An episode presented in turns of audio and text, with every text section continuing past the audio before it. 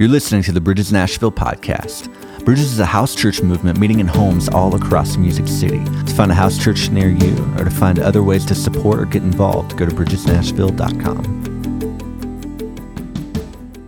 You know, in the movie, The Zookeeper's Wife, we are introduced to Antonina Zabinska and her husband, Dr. Jan. It is a true story based on the rescue of three hundred. Okay, perfect. There we go. It is, uh, it is, it is a, st- a, true story based on the rescue of 300 Jewish people from the ghettos of Warsaw during World War II. We see in one particular scene as the, uh, as the German army invades Poland that the Zabinska's zoo is hit by bombs bombs are exploding and you see mangled cages and animals that are hurt and killed.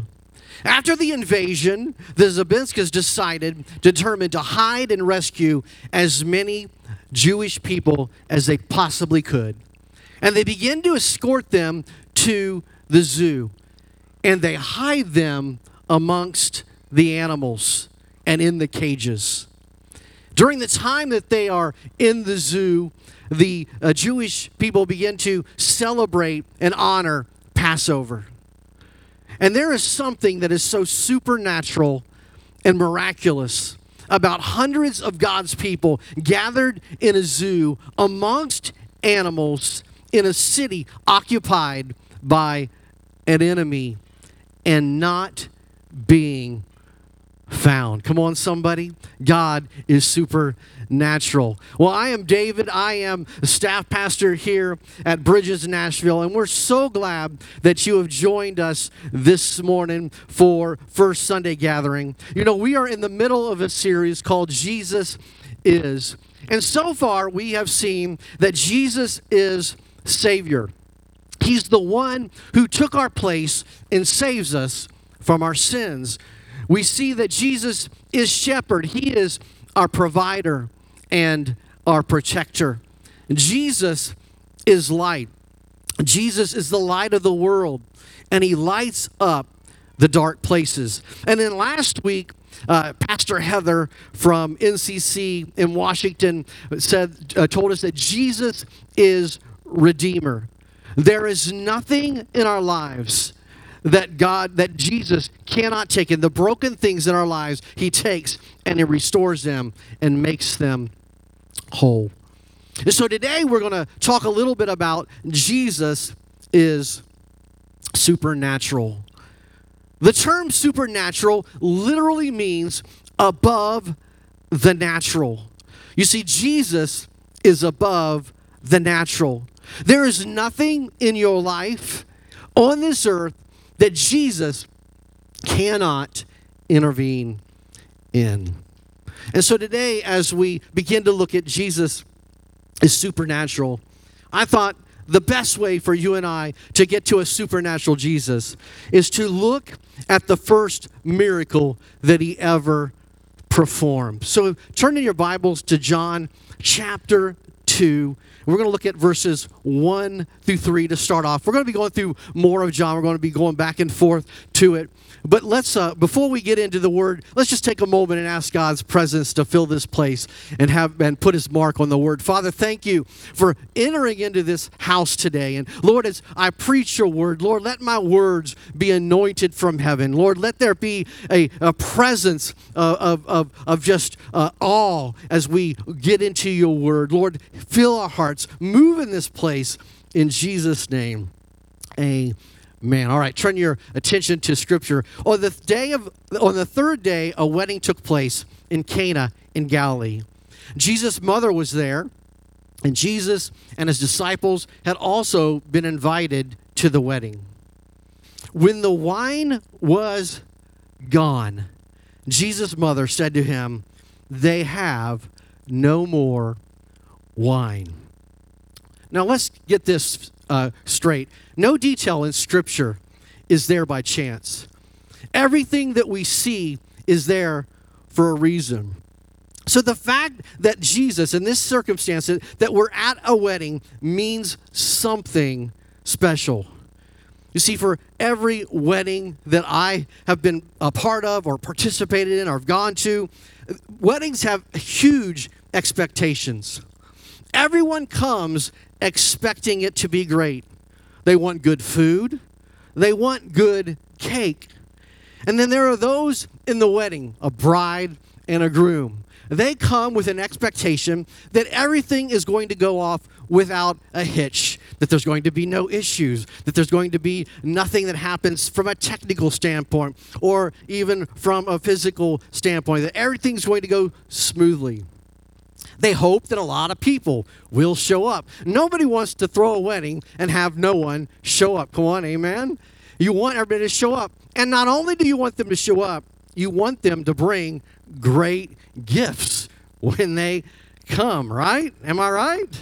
Yes. And then the mother of the bride is looking at the preacher like, don't you mess this up. They're looking at you and they're like, whatever you do, don't say something wrong. There's a lot of pressure when you're doing a wedding to not say something wrong. And I have a little confession to make. There was a time when I was doing a wedding years ago, and I was at the point in the ceremony where I was talking about how a man would leave his mother and his father and he would cling to his wife. Except I did not say those words. I said, a man will leave his wife Yes. They looked at me like, What did you just say? Now, let me get the. I got, I corrected my statement and said, No, that's not what I meant. I actually meant that a man would leave his mother and father and not his wife. Now, uh, the good thing is, is that they are still happily married 20 years later. Can we give God some praise? Amen. And my computer decided to lock on me, so give me a second as I unlock it. Amen. Everybody give God praise. Hallelujah. All right. So, yes, they're together still 20 years later. Weddings are always a place for high expectations. And that is the place where Jesus' first miracle takes place. That's the setting that we're in. It's not a coincidence because often those of us who are in need of a miracle in our life, those of us that need a supernatural Jesus, are in a place of high expectations.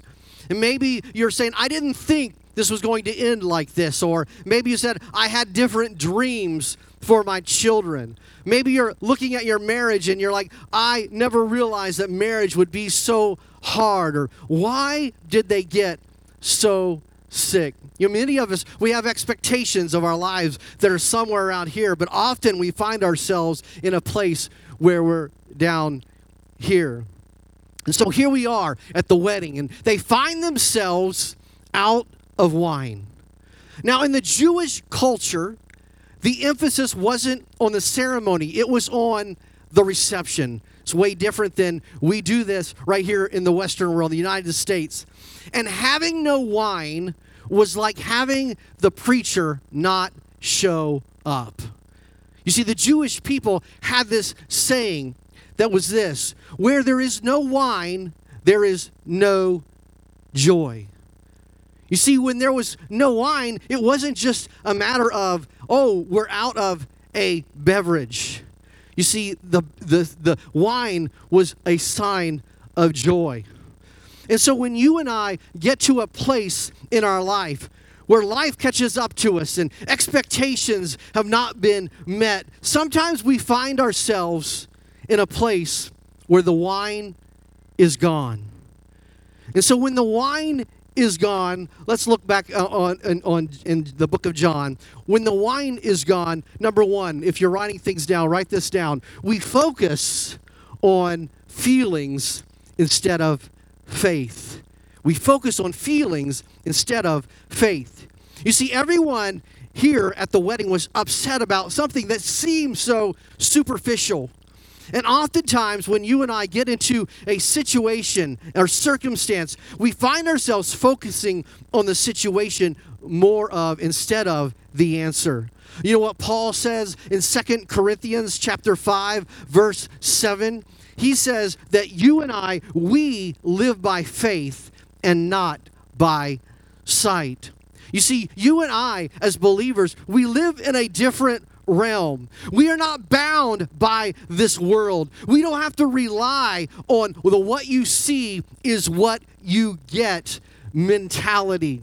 And so oftentimes we focus on feelings instead of faith. The second thing that we do when the wine is gone, we take matters into our own hands. We take matters into our own hands.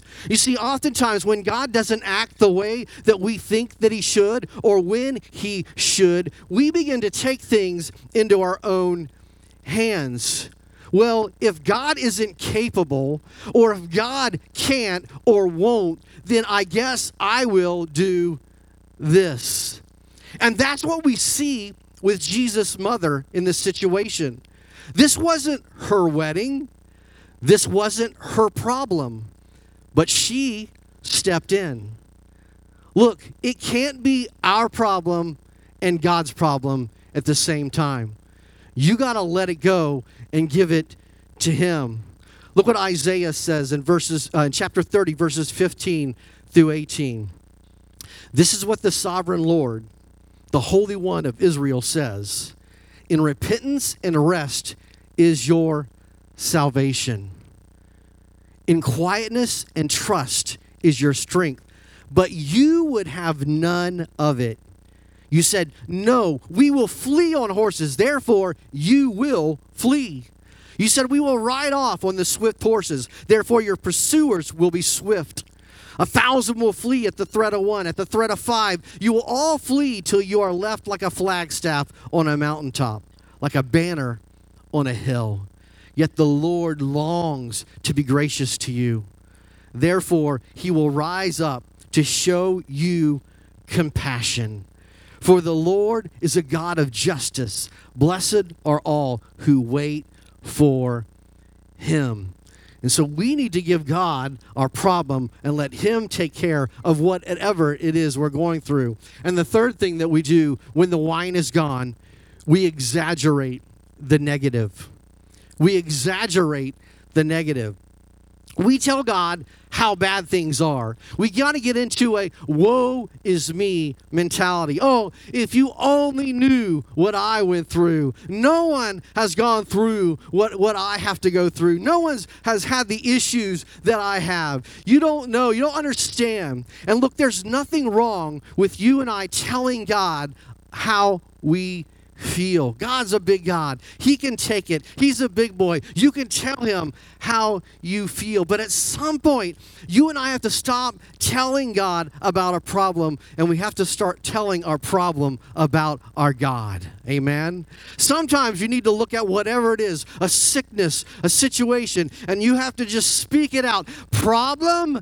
My God is bigger than you. My pro- my God is stronger than you. My God is higher than you. Amen. Paul once again in 2 Corinthians 1:20 said this, for no matter how many promises God has made, they are yes in Christ. You see God promises you to come through. Sometimes it looks like a no, but that is a lie. So how do we get the miracle? Well, you know what we do? We go to the one who is supernatural. We go to a supernatural Jesus. So, back in the book of John, chapter 2, verse 5, it says this His mother said to the servants, Do whatever he tells you. Do whatever he tells you. So, the first thing you do when you come to a supernatural Jesus is you do what he says to do. You see, Mary was like, Look, I know him. I raised this man called Jesus, and I know he can be a little different. I've watched him all along. He's going to tell you something, and you're probably not going to get it. It's probably not going to make sense, but trust me, just do it. And so when you and I need a supernatural Jesus, we need to come to the one who makes the miracle a reality. Jesus is above the natural. And you may not be able to figure out what he's telling you. I mean, come on. You just got to do it and, and just do it. Just go with it and do it. In Isaiah chapter 55, verses 8 and 9, he says this This plan of mine is not what you would work out. Come on, anybody been there? Neither are my thoughts the same as yours. For just as the heavens are higher than the earth, so are my ways higher than yours, and my thoughts than yours. You see, God is famous for doing things different than we would. Have you read the Bible? God, he majors on the different. And Jesus was just really setting the stage for the different with this miracle. After this miracle, Jesus took some dirt, spit on it, made it mud, and put it on a guy's eyes. He asked his disciple to walk on water. He asked for a few fish and loaves to feed thousands upon thousands of people. You see, God is about the different. Look, if I put on a pair of Air Jordans, I ain't playing like Michael Jordan. No matter how hard I try, I'm not playing like Michael Jordan. I put on a pair of Kobe Bryant's, I'm not shooting like Kobe Bryant. Why? It's not the shoes. And with God, there is no formula. You see, people have tried this for years. Well, this is what Jesus said. This is what Jesus did. This is what Peter said. This is what Peter did. And you and I just can't copy what has happened in the past and expect it to work.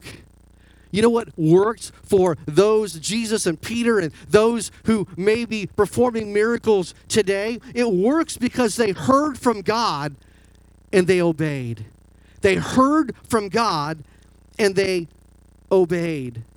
They were willing to say and do something that no one else had done or seen.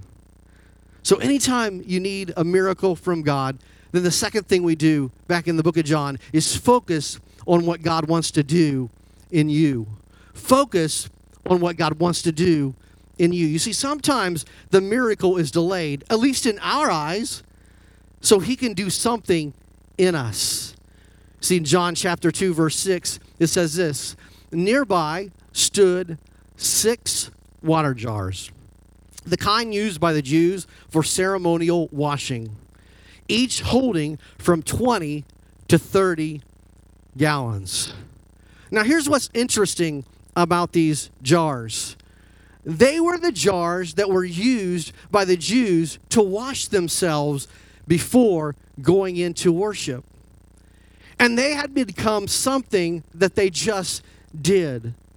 You see, the washing ceremony had become so strict that the priests watched as the people would wash them ceremonially wash themselves before going in and they wanted to make sure that it was done correctly and so when people would wash they would have to do it in a way that the water would run down their hands and it would drip off of their elbows and so the priest would say, if you were washing yourselves and the water dripped off of your fingers instead of your elbow, they would make you do it all over again because you didn't do it the right way. You know, in other words, these were symbols of a dead religion. And so Jesus took something that needed fixing and he used it to perform a miracle. He put new wine new joy into empty, dead vessels. First Peter chapter 1 verses 6 and 7 says, "In this you greatly rejoice, though now for a little while you may have to suffer grief and all kinds of trials. These have come so that your faith of greater worth than gold, which perishes even though refined by fire, may be proved genuine and may result in praise, glory, and honor when Jesus Christ is revealed. So you may be going through a time of delay while Jesus does something in you so the miracle can happen. The third thing that we do what we do when we go to the supernatural one is we believe the unbelievable. Trust God for big things. Back in the book of John, chapter 2, verses 8 and 9. Then he told them, Now draw some out and take it to the master of the banquet. They did so, and the master of the banquet tasted the water that had been turned into wine. He did not realize where it came from, though the servants who drew the water knew. In other words, when they drew out that water, some of them got it and some of them didn't. Believe for the unbelievable. Expect God to do a miracle. Mark chapter 10, verse 27, it said, Jesus looked at them and said, With man this is impossible, but not with God. All things are possible with God. And then the fourth thing that we do is we expect the best. The worship team, you can go ahead and come this morning. In, in book of John, chapter 2, verse 10, it says, Everyone brings out the choice wine first, and then the cheaper wine after the guests have had too much to drink. But you saved the best till now. You see, a God who raises the dead can do anything. A supernatural Jesus who raised people from the dead can do anything. And you come to to God believing that He is more than able to do what is best for your life. You expect the best. Ephesians, Paul said in Ephesians 3:20, now to him who is able to do immeasurably more than we all ask or imagine, according to his power that is at work within us. And so we come to Jesus expecting the best. You see, a supernatural Jesus wants to do the best in your life. So, why am I talking about a supernatural Jesus this morning? You know why? Because as a pastor of a church, I watched as someone came into the church and wrote a $5,000 check for our food pantry ministry where we were feeding the, the, the, those that were struggling because we needed it. I remember one time being in the emergency room and the doctors thought our young baby at the time maybe had meningitis. I remember us laying hands on him and praying and Suddenly, everything shifted in the room. The fever went away. And when the doctor came back in, they're like, Well, I don't know what just happened, but this ain't the same baby I saw five minutes ago. I've seen a God who called my wife and I from pastoring a church for 16 years to come to a city that we didn't know anybody to help our son get through the ravages of war. And for three years, he provided miracle after miracle. We watched him be completely restored because he's a supernatural God. You see, I've seen a supernatural God do supernatural things, and that's what I want all of us to experience. You see, we want this place to be a place where the supernatural is released. We want this to be a church where a supernatural God does supernatural things. Salvations, check. Healings, check. Signs and miracles, check, check. You see, I believe God wants us to create an atmosphere where that is possible. Know, we wanted to have some bookmarks today, but the printer didn't cooperate with us. But up on the screen, you'll see a picture of a bookmark that we will be able to get. Well, it's not the bookmark itself, but it's the prayer points. We'll get the bookmark into your hands by the, the next time we meet here on the listening room. Well, these are some things that we are believing for as a church uh, for the 20, 2021 by the end of the year. And so we want you to partner with us and let's believe God for the supernatural. Because salvations are supernatural, multiplying is supernatural. Giving, generous giving is supernatural. Helping reach the lost in other parts of the world is supernatural. Let's believe it. Do you need a miracle from God? Do you need an intervention of Him into your situation? Have you no more wine? I believe that He wants to fill your jar this morning. And if that's you this morning, as the worship team begins to play, Pastor Curtis and I will be over here on the side. We want to pray with you to believe God for the supernatural. Amen. Hallelujah. Father, in the name of Jesus, Lord, we thank you that you are a God that is above the natural, that you are a God that intervenes in our circumstances, in our situations. Lord, when life gets us down, when things hit us, Lord, you are the one that we can come to because you have the power to change it. And so, Father, today, as we seek your face in this place, Lord, we believe for an avalanche of the miraculous. We believe for the supernatural to happen. And so, Father, let it happen. In Jesus' name we pray. Amen. Thanks for listening to the Bridges Nashville podcast. To stay up to date on everything going on at Bridges, you can find us online at facebook.com slash Bridges Nashville or at Bridges Nashville on Instagram.